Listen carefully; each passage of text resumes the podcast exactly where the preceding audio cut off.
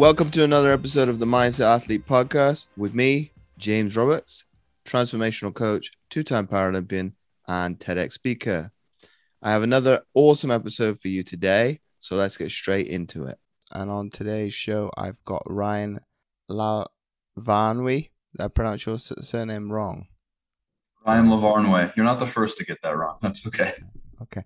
Ryan is the current Miami Marlins AAA Jacksonville Jumbo Shrimp catcher, a Yale University graduate. Ryan was drafted by the Boston Red Sox in 2008, where he also won a World Series in 2013. Since making his major league debut in 2011, Ryan has spent played in, in parts of 10 seasons with eight different Major League Baseball teams. Ryan has also been on a member of the Israeli national baseball team at multiple points in his career. He first played for Team Israel at the 2007 World Baseball Classic and was named Pool A MVP and then rejoined the team for the 2020 Tokyo Olympics. Ryan has served as guest lecturer for a class titled Baseball as Philosophy at Harvard University.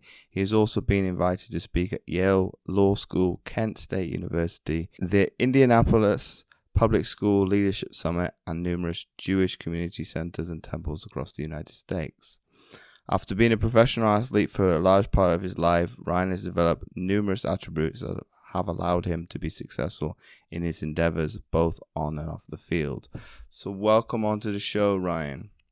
Hey, thanks for having me. Oh, the pleasure is all mine.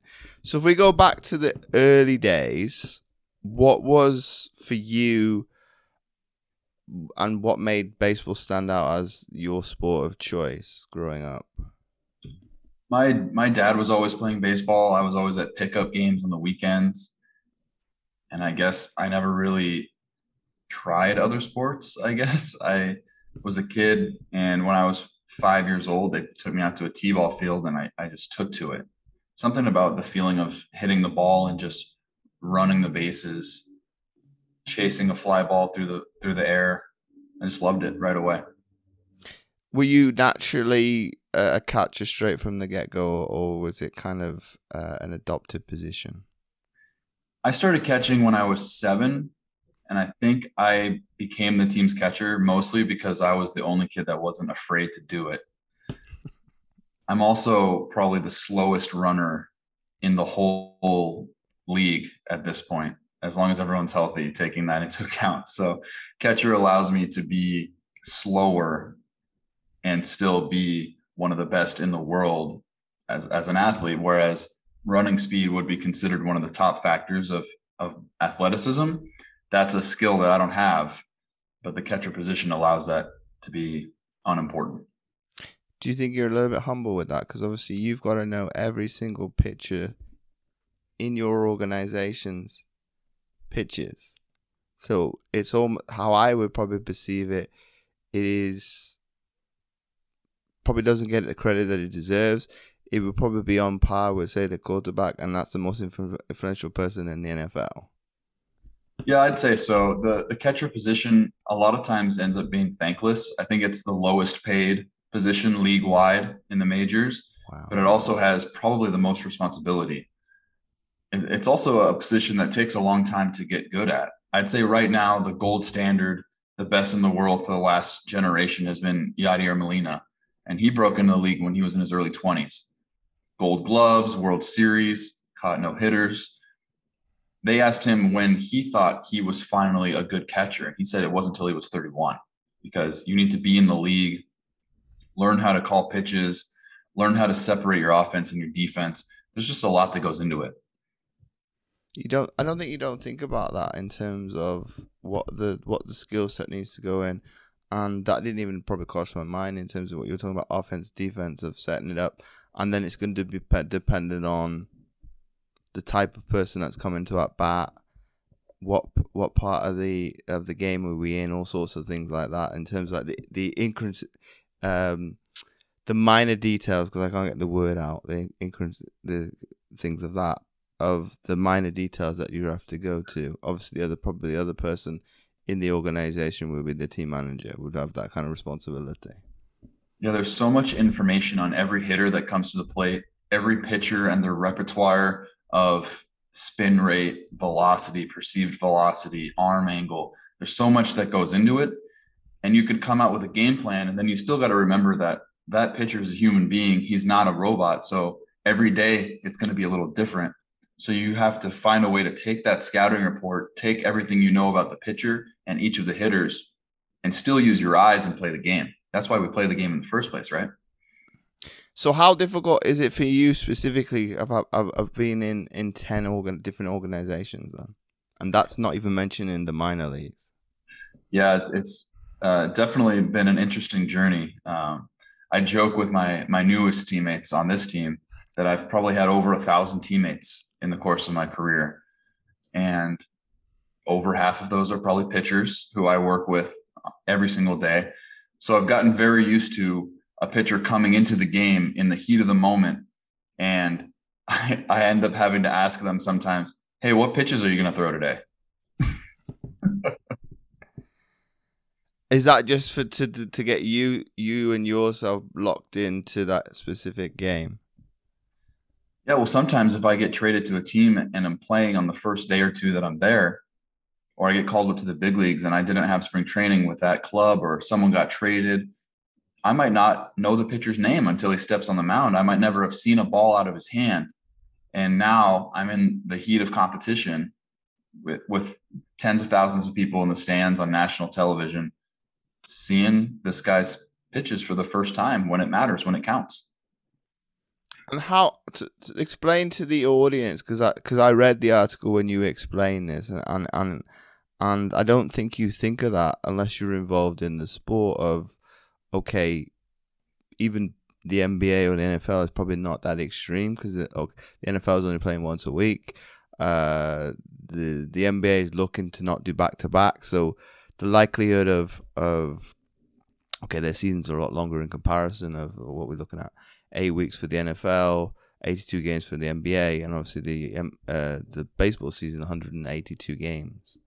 So talk to us about the the the transition that you and your your family have had to do over the your your your your career of being one moment in time being in one organization being in one place playing a specific schedule and then obviously being called up or being traded and then obviously having to be uh, ended up I think the story you had to be at a ballpark a specific time and then get ready to pit uh, to play straight away yeah so it, my career has been I think I, have turned into the definition of what they call a journeyman.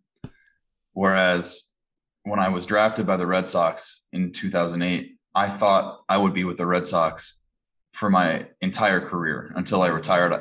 I pictured myself moving to Boston, meeting a woman in Boston and getting married and raising a family and maybe just living there the rest of my life. And that wasn't the case. I was with the Boston organization for seven years and up and down to the major leagues, back to the minor leagues 10 times over the course of the last four seasons.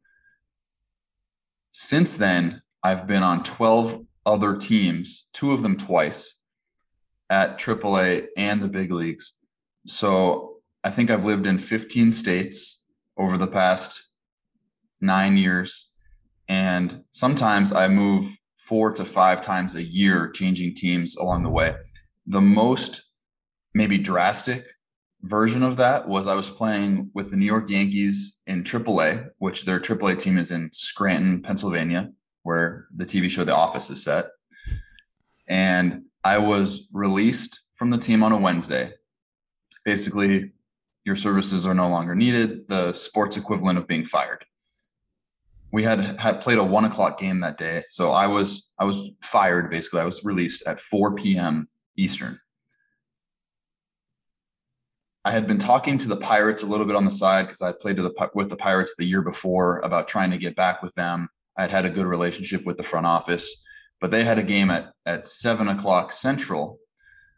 So between the time I was released at four and the t- time their game ended at 10 p.m., the Yankees had called me back and said, Hey, actually, one of our other catchers just got hurt. We need you the Reds had called and said, Hey, two of our catchers got hurt. We'll put you in the big leagues tomorrow. And then when the Pirates game was over, they called and said, Hey, we're interested. What's happening? But it was already too late. So I had been released at four.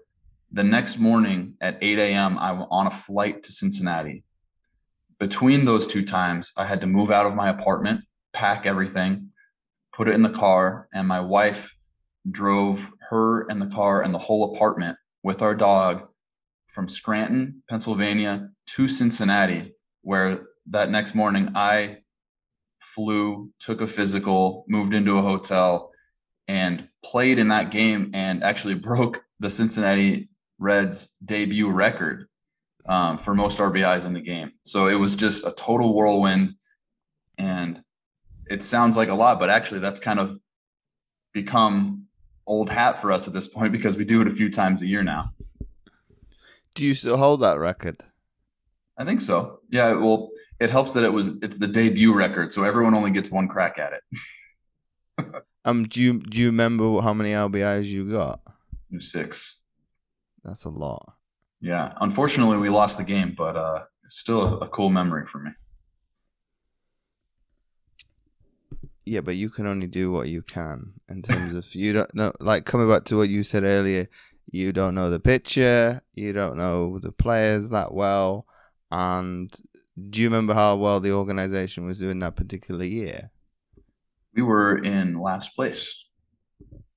So it comes it comes with that. In terms of do you remember who you were playing?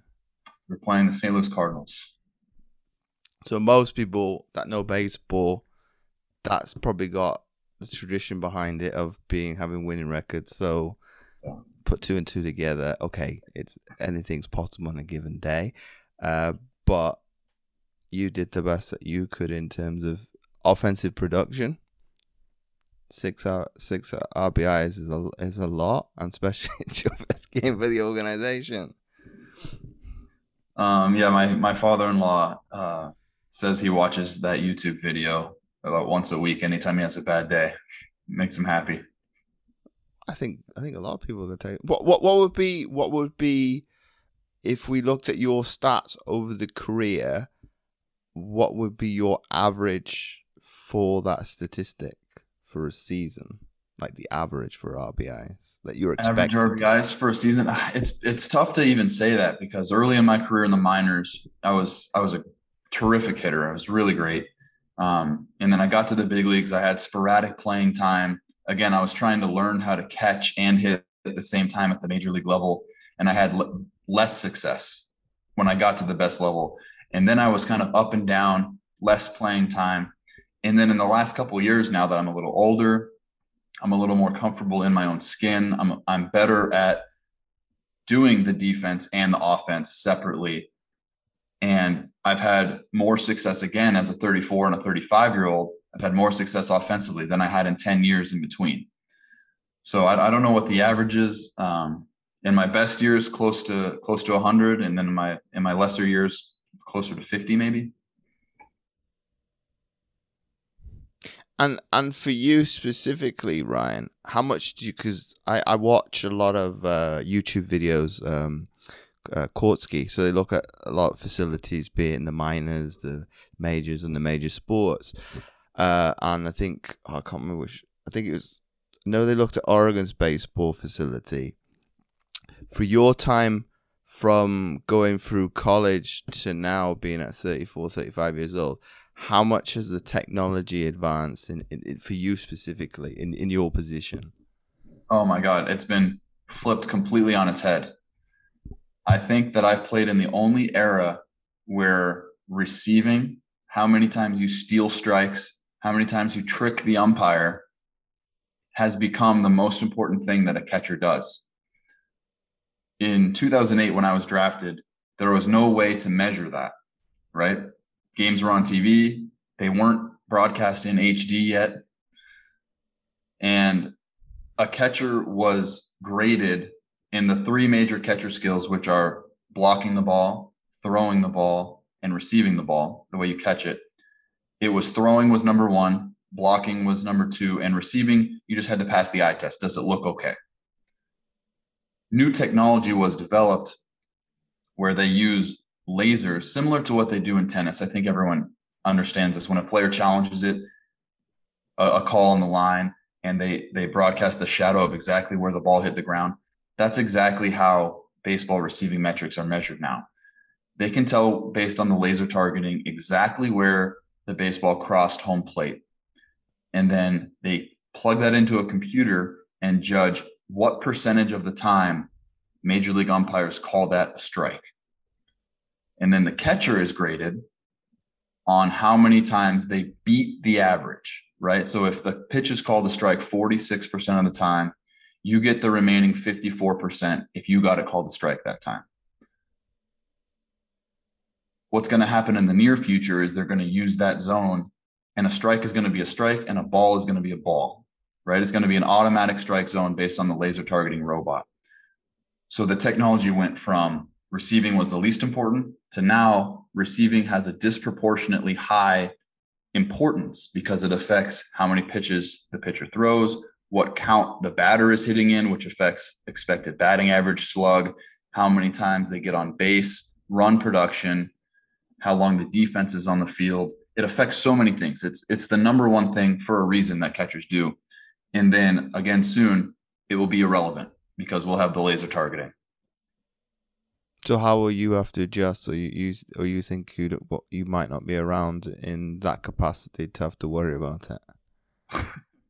It's a good point. I'm not sure. I think whenever the automated ball and strike system comes along, the catcher position is going to be revolutionized again to where throwing becomes the most important. Because recently, hit runners have not been stealing bases in the game today recently.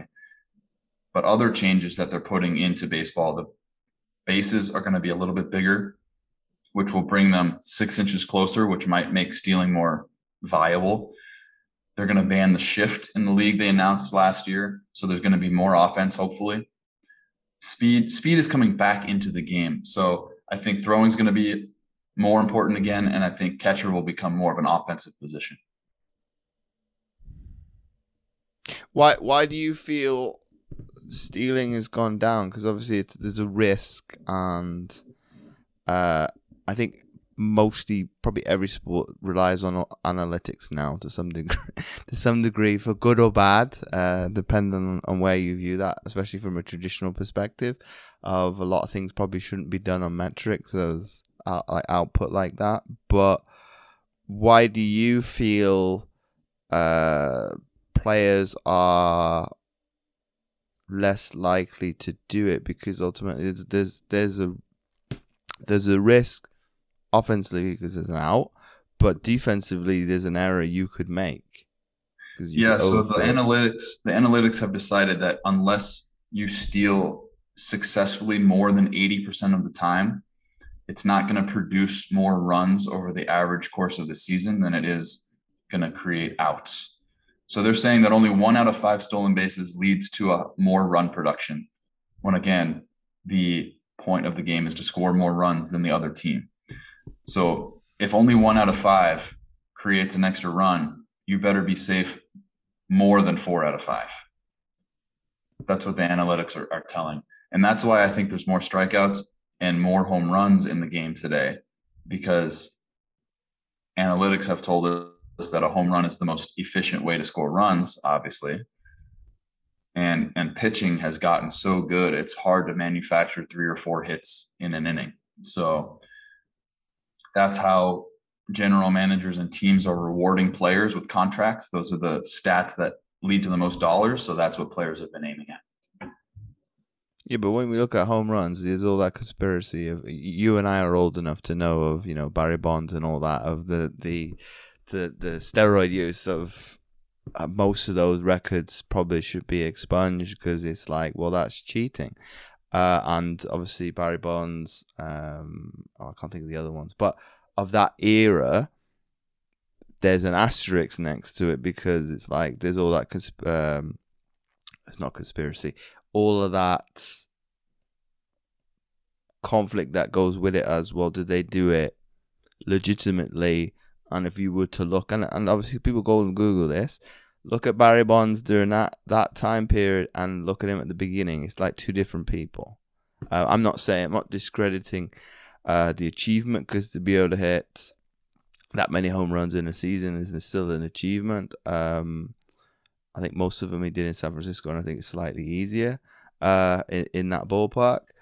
But a lot of that is obviously that's a statistic that you could probably go, okay, well that's home runs, but there's also um, stigma that goes with it, as in terms of it's a blemish on those those guys' careers, and they've had good careers, but they look at it as well. It shouldn't exist in the first place because it was helped by external forces to be able to repeat, re, uh, produce those numbers repeatedly over over a period of time.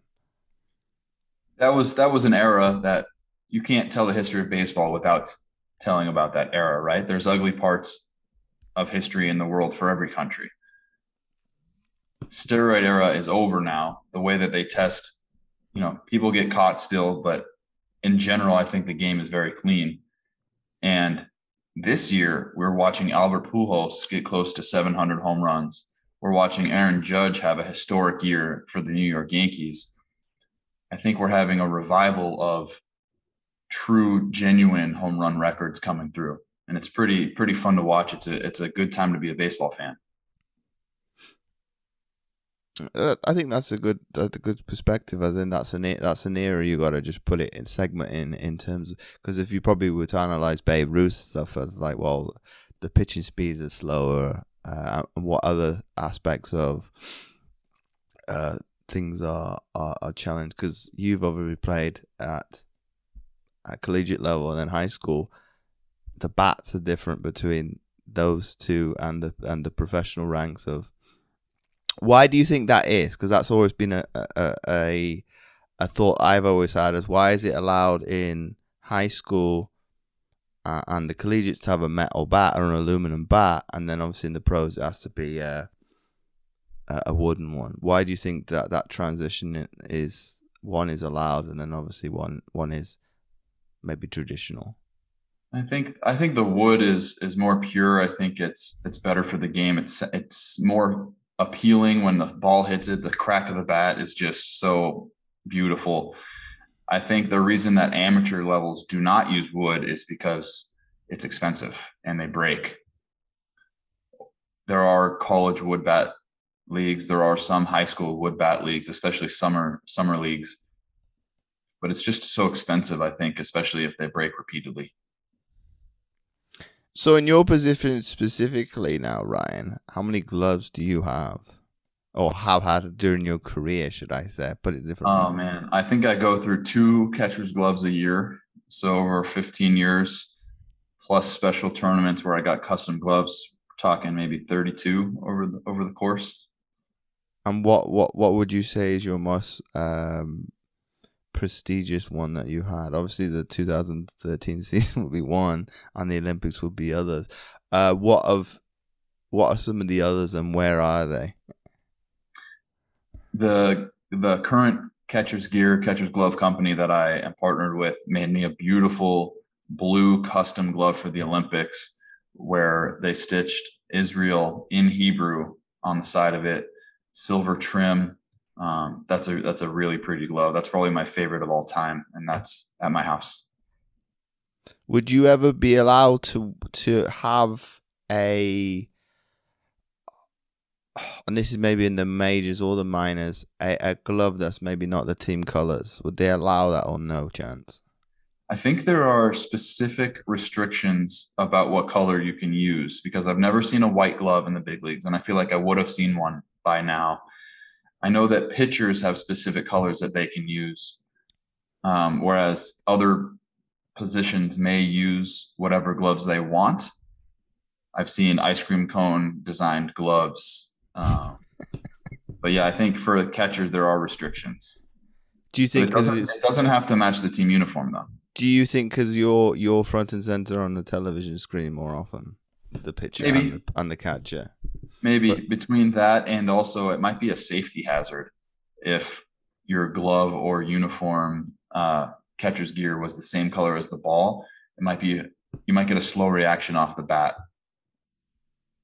it would be interesting to look at that in terms of technology. You go MLB or minor leagues obviously do the testing with this and say to to to to, to look at because it would but but from that argument you mentioned Ryan for the bat speed the gloves behind him or her if you were looking at the softball for the for the women so it shouldn't be in a, a deterrent and um, yes it would be in the direct eye line because it's down there it's be- it's below them but if we come back to to to what we were talking about in terms of home runs uh, batting average uh, and, and run scoring their eyes should be going forward so yes it's only human nature to be distracted by other things but that is why they've got well, it's not a specialist helmet, but be it you know the, the eye protection on one side of the head.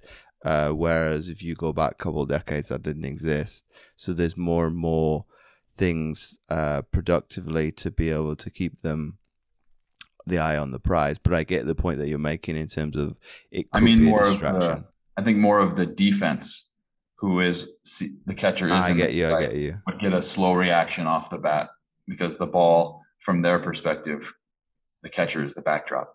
You could be cheeky and uh, this is a British word, but you could be uh, have the white glove and into the inside inside of the palm, though, couldn't you? Make it what I used to color. do, yeah. What I used to do in little league was draw a target on my palm, and I would go out to the pitcher's mound and like a bullseye and tell the pitcher, "This is exactly where I want you to hit it." And I remember when I was eight years old, we were in the, the California State Championship, and I told my pitcher I'd give him a quarter every time he hit the glove. And I remember he pitched great that day. Well, there's incentive in that. It's uh, yeah, it's a it's a reward at the end of the, uh, the, the, This is what probably wrong with people's motivation. Doesn't matter what it is. As as there's a, reward, there's a reward at the end of it. There's all likelihood that you're going to be hundred percent or, or or damn well close, because you're looking at the the the, the reward uh, the result, and and that's it. Whereas I, in those skills positions, it's probably the process and the, the, the, the repetition is that that should be the focal point because if you can reproduce that over and over again, you will be successful. It's not as it's not as glorious, but that is what's going to do the that, that that's probably why I can expect that your career had the longevity that it's had is you've done the the small things over and over and and well, that organization time and time again will come calling. As in, he he is uh, somebody that we can count on to be able to deliver. Whereas maybe, and this is maybe begrudging the the younger athletes. They look at the prize. They look at the um, NIL deals that are going on with collegiate sports. As in, if you're worth that much money, but is there a guarantee that you can deliver at the next level?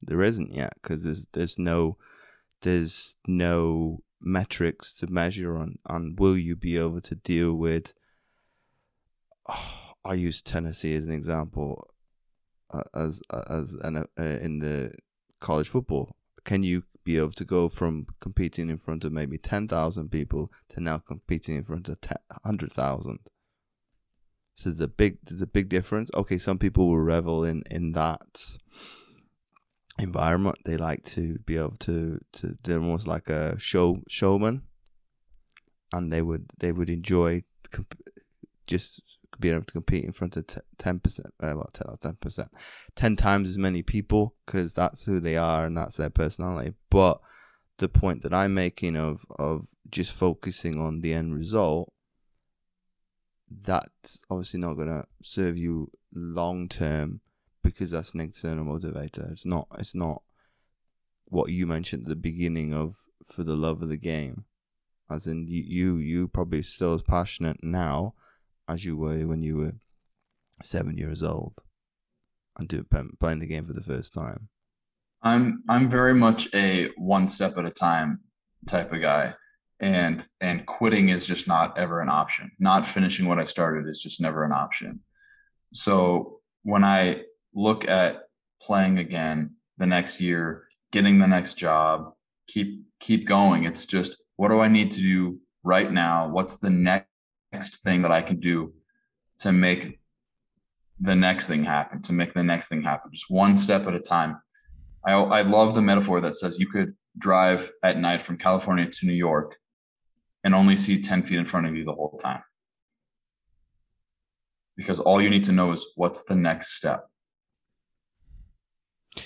Do you think you've become very good at that because obviously that the baseball is very uh, specific in its nature of three strikes, nine innings, okay, depending on other other factors, but those are set in stone in terms of you can't you can't get to the next inning without getting free free free outs.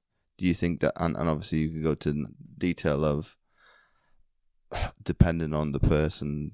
Gosh, there could be infinite at bats because if the person doesn't get three strikes, you could have two strikes, two balls, and and and, and the keep foul balls and, and keep playing. So the the the the the, the, the point that I'm making with this is that that person could be about for forever, not literally, but in terms of it could be yeah. there all day almost. Baseball's unique in that way, in that there is no clock, there is no end, um, just because the time has elapsed. You, really have to complete the tasks, get the outs before you can move on to the next thing.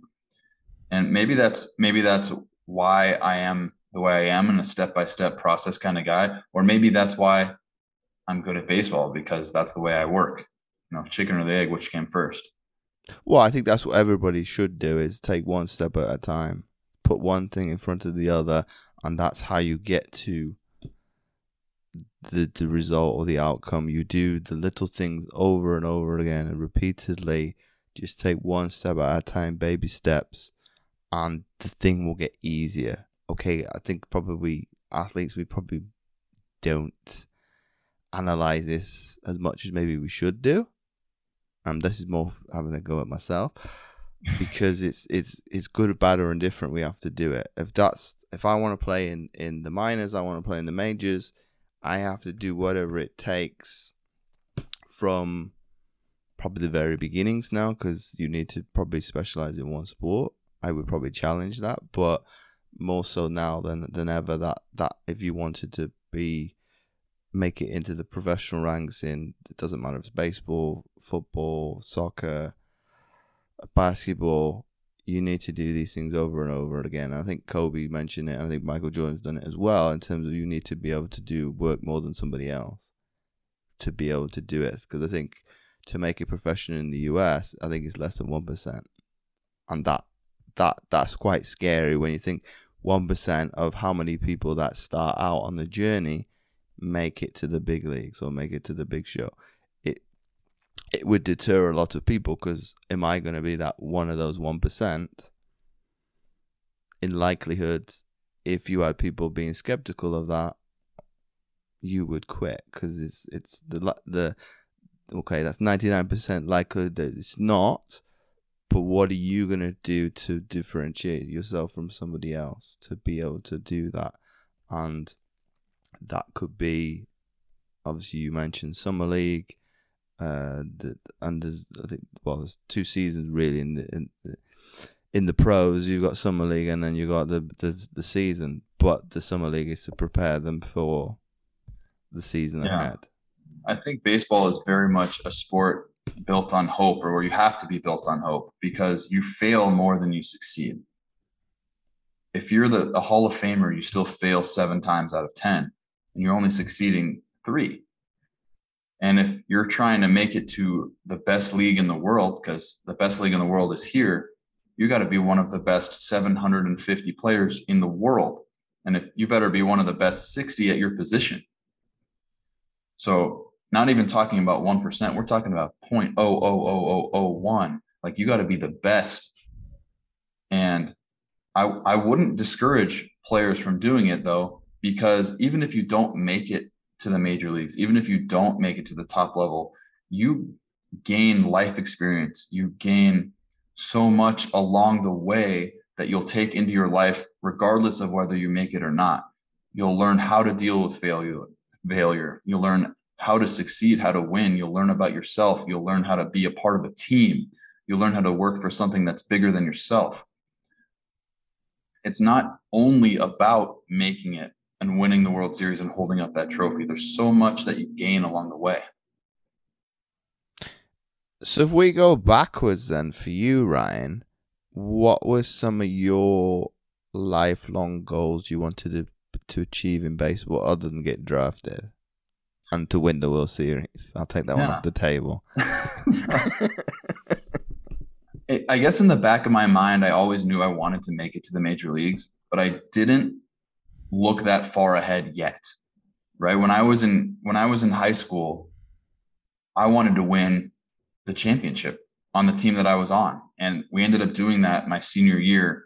We were ranked the third best team in the country. We won the California State Championship. I mean, we were nasty. And after that, my coach told me, Hey, I had a couple scouts interested you in drafting you into the pros, but I told them not to even talk to you because you were going to go to college. And at that point, I hadn't like I wanted to go pro and I knew that was my ultimate goal, but I knew I wasn't there yet. So it didn't, I didn't even let it cross my mind. College, winning the championship in high school and then going to college was the next step.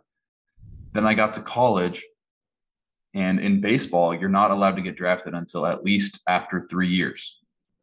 So I didn't think about it. I wanted to win the All Ivy League.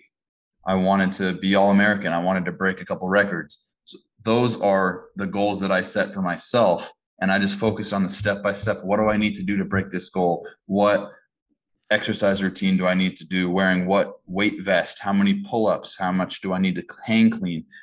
Each step along the way, I focused on each individual thing. And as I tackled that task, as I accomplished that small goal, it brought me closer to my ultimate goal without me even having to focus on that. You mentioned the Ivy League school, so you're you were quite smart as well to go along with the the the the athletic attributes that you've got. Even though you, you mentioned the, they haven't got the speed, you probably had some speed back in the day. If, even if you don't say you don't have it anymore. For for the the Ivy League in in specifically, is there more of a and this is no offense to any of the, the, the, divisions now um, because I don't want people to say I'm biased um, is there more of an importance put on, on uh, academia at those institutions than maybe say some of the other ones that, that they could maybe historically and this is this is facts now this is not me doing hearsay of you know the players getting two. this isn't baseball specific, but like football was synonymous of it, especially like eighties and the mm-hmm. nineties, of getting two rings so they would be eligible to play. But for the Ivy League, is in in particular, was there more of an academic focus, or was that something that you put pride in, in, in just for yourself? Yeah, so I can't speak for any other schools because I only know my own personal college experience, but I know that I never missed a class for a game. And I never missed a class for a practice because our coaches and our institution made sure that school was a priority. I am the only hitter from Yale to ever make it to the major leagues. There's been two pitchers and me, so three ever. And Yale's been around for 150 years. So realistically, 99.9% of players that go there will be going pro in something else. And they keep that perspective front and foremost because school is more important for these people, for these student athletes. And I know that some of my professional teammates have talked about, like, oh, yeah, I missed most classes. I, I barely passed this class. I had tutors that helped me with my homework. So I think it is different. And I think in the Ivy Leagues, they do keep it a priority, probably as they should. And specifically for you, Ryan, what, what made you pick Yale over, say, some of the other uh, schools that might have been recruiting you or you had an eye to go to? I was a very late bloomer. So for baseball, it's a spring sport in California. So you have to really get recruited to college before you play your senior season. So you're going off your junior year. I was a 16 year old kid. I hadn't hit my growth spurt yet. I wasn't playing catcher because we had a kid my grade that was much more developed and talented than I was at the time. So I was playing outfield, which is known for the speed position. I don't have speed. I hadn't really learned how to hit yet. So Yale was my best baseball option at the time, in addition to also being my best academic option. I appreciate you sharing that, Ryan. And and for you, and Yale specifically, was Omaha ever on on on the radar to be able to get to that end of season tournament? Oh no, I mean we would have loved that, but we were not a good winning team when I was there, unfortunately. So is that is that a it's not really a regret? Is that one of those things that you'd like to have like an asterisk next to us? Oh, only if, as in I'm putting negative things into your head, but in terms, only if if only the team would have been a little bit better, I could had the high school state championship, just having that appearance and let alone, and then obviously having the, what probably every baseball kid wants is the, is to win a World Series. Um, I don't think that Omaha we would we would have loved to have won the Ivy League at least. I don't think that any Ivy League team is is realistically at this point going to make it to Omaha and win the College World Series. But I know that we would have loved to have won the Ivy League, and we had we had some bats. We just we didn't pitch or play defense so well when I was there. Um, it just is what it is. We had a great time. We had a great group. Those teammates from Yale are some of my best friends and will be for life. So I don't have any regrets. I just, I mean, it would have been great if we were a better team, but just we just weren't. But that's a challenge now because obviously, if you look at social media, you look at, gosh, you could mention any, any single one of them. It's almost like a recruiting video to be able to see see these these facilities. So they'd probably look at the SEC's probably got a little bit of advantage because there's that history to go with it. So it's a lot easier to attract good players when you've obviously got the how would I describe this? The proof is in the pudding, as in you've you've you've got all the people on the wall, you've got what people have achieved, and and people obviously would flock to that flock to it. Sorry, whereas this is probably something that I don't like of the current generation. This is only my opinion. Uh, it's more so maybe outside of baseball when it gets tough or there's somebody at their position and they're underclassmen, they don't step up to the challenge of okay, if that person's better better than you, what are you gonna do about it? As opposed to transfer and to take easier pastures. That's probably something I don't like of, of the current generation. Whereas that might be of our decade, that's why we've been brought up by our parents as, hey, what are you gonna do about it? That person's coming in for your place what what are you, are you going to have something to say about that? And if they're better than you after the everything that come for it that person's going to be a lot better as well because they've had to fight for that position. Yeah i can i can see it from both perspectives. I i totally agree with you. That's how i was raised also. My father always said to me when i was growing up it doesn't matter if you're the second best in the entire world at what you do if the first place guy is right in front of you so you better be able to play a secondary position. And that's why I was able to play outfield in high school, right? I was a catcher. I played catcher on the junior varsity team, won the MVP of that team, but I was never going to play varsity as a catcher. It's just that was just my reality. I wasn't going to change schools because we moved into that school district on purpose to play at this high school. So I learned to play another position. That being said, there's so much money on the table to get drafted into the NFL. We were it sounded like you were talking about yeah college college football players in particular.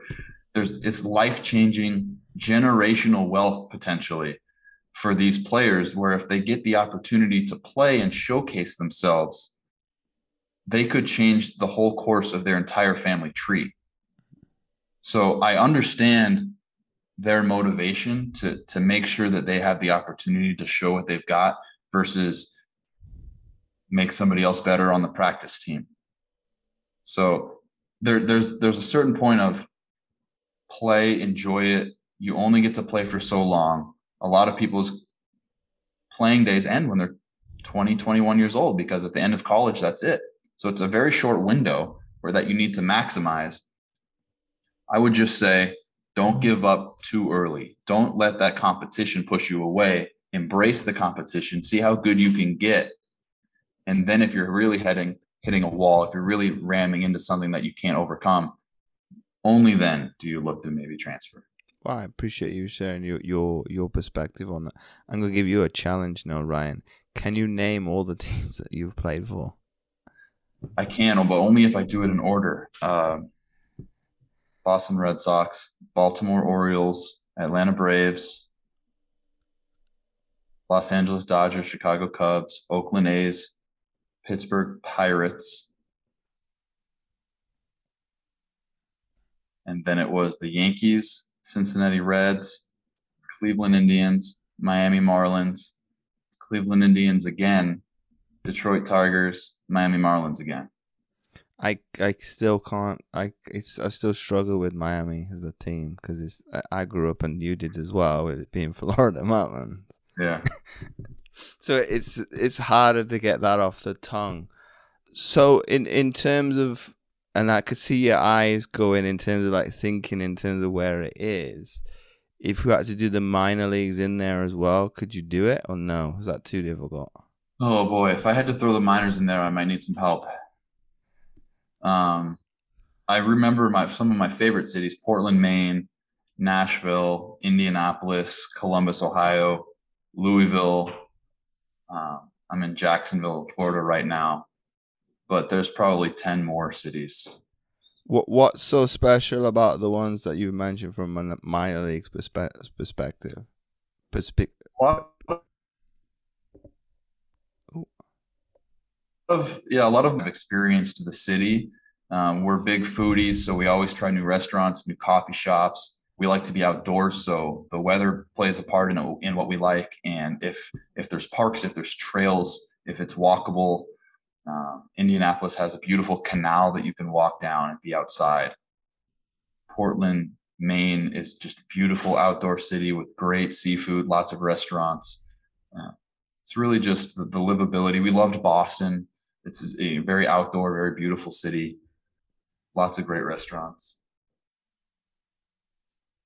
So, what was it like for you then, Ryan? Because you obviously started your career in Boston, but then you played for the Yankees, and they hate each other, especially the fan. I'll tell you what. I also didn't play very well for the Yankees organization, so um, maybe the Boston fans like me even more for that. I don't know.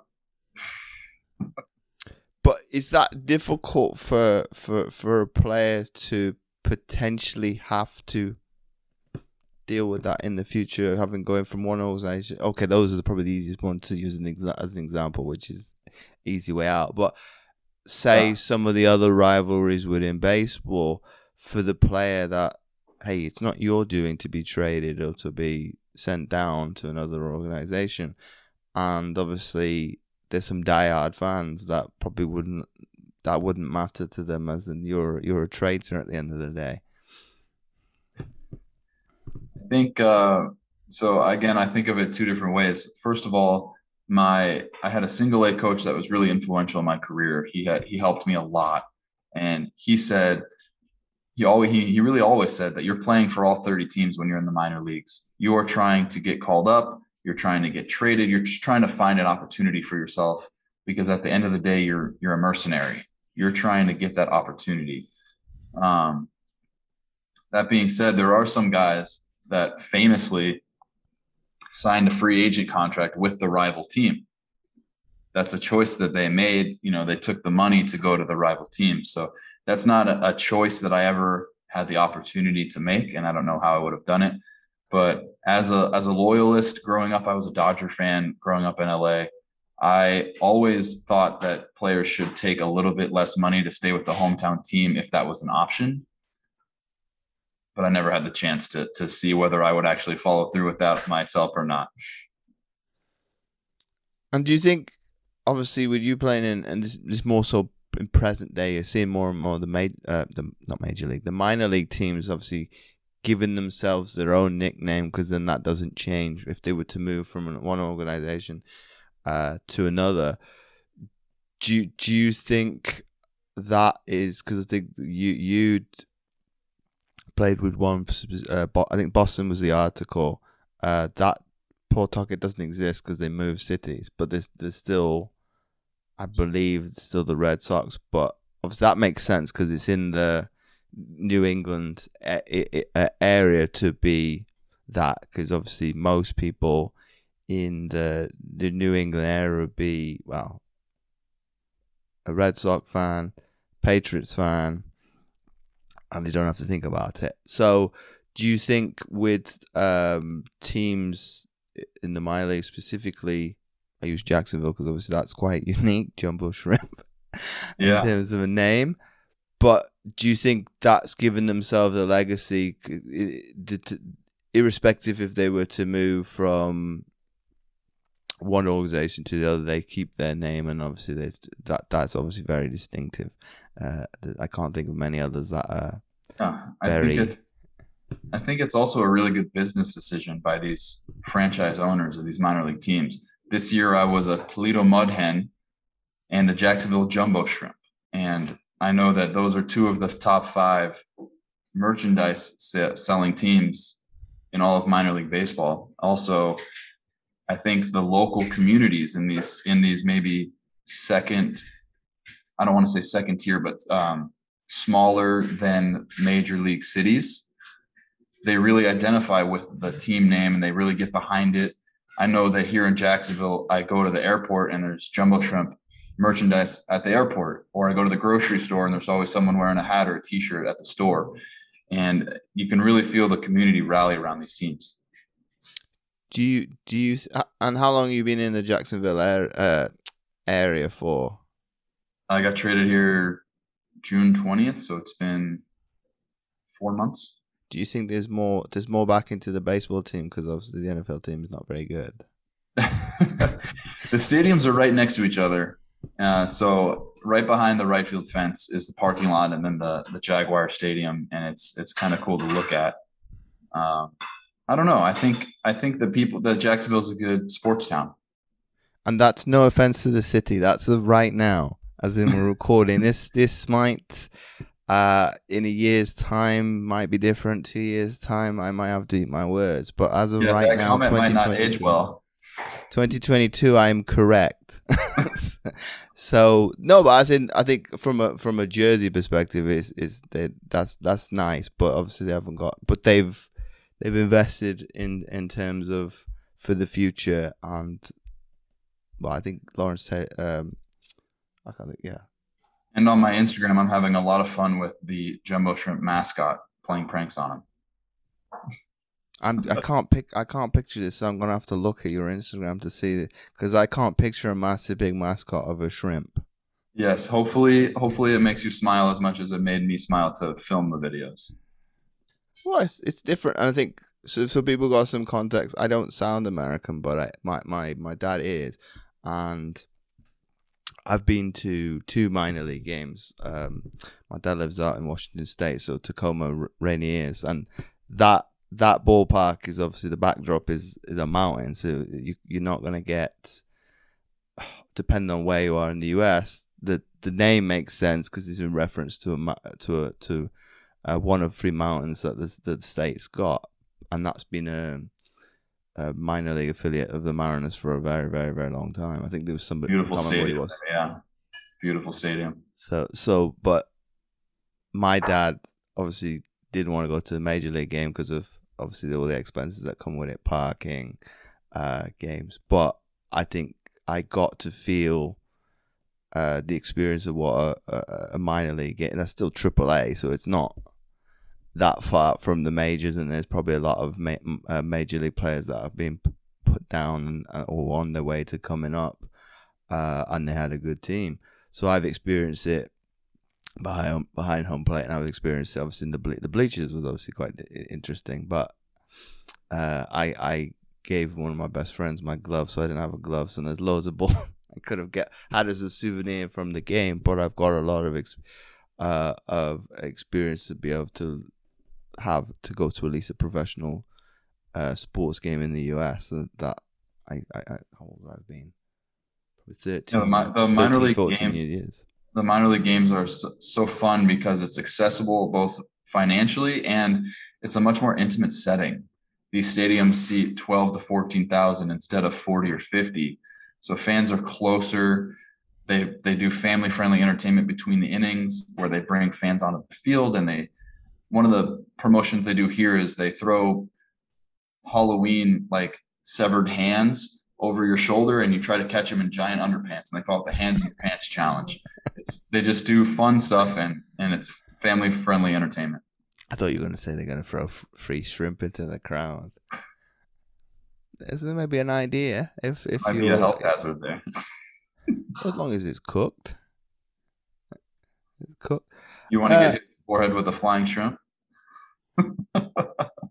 Yeah, well, still with with there's still health and safety risks with anything in terms of they probably look at every av- avenue of I, I that that's quite unique in terms of the, the, the game that you're talking about of it's not with well it was probably closest when it get to Halloween uh we we we're just doing it in September it's still relatable but say July August that doesn't make sense Yeah. but if that's what you're going to come to expect from a game, it's one aspect of well, what sport is is entertainment. So it's family entertainment. Get everybody involved. Get all the things to rally around, and obviously go from there. And uh, it's it's it's not done you any harm from a player's perspective to do social media with the with the mascot and, and so on. And um, I'm trying to think which is probably the most recognized one in in the pros. I think it's the Reds. It's uh Either the Mr. Red or the Phillie Phanatic is pretty famous. yeah, I too. think that's Philly. It's Philly. I'm thinking it's like a green monster, which makes no sense, like with the Yeah. trunk. But it's to get the next generation of, of, of, of fans to, to, to like their team. So if if the mascot is unique, it's gonna stand out because oh, I want I want to see him. I don't care about the game. I want to see him. Any any occasion that I've got. So we're coming to the the end of the, the show, Ryan, and I like to ask this of all my guests. And if you got to sit down with any athlete, dead or alive for that matter, who would that be and why? Who would that be and why? Um, the first person that comes to mind is is Babe Ruth because I've always been fascinated by him and he's bigger than the sport. He's just a folk hero. Um, I also wrote a couple papers on him in college and read his autobiography.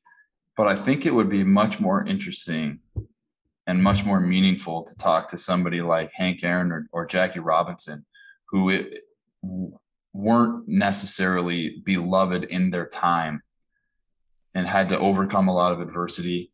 Um, I would love to talk to one of those guys and just understand the strength and the resilience that that they had to be able to overcome and uh, just accomplish everything they did in spite of what the world didn't wanting them to do it at the time. I think that would be just wonderful.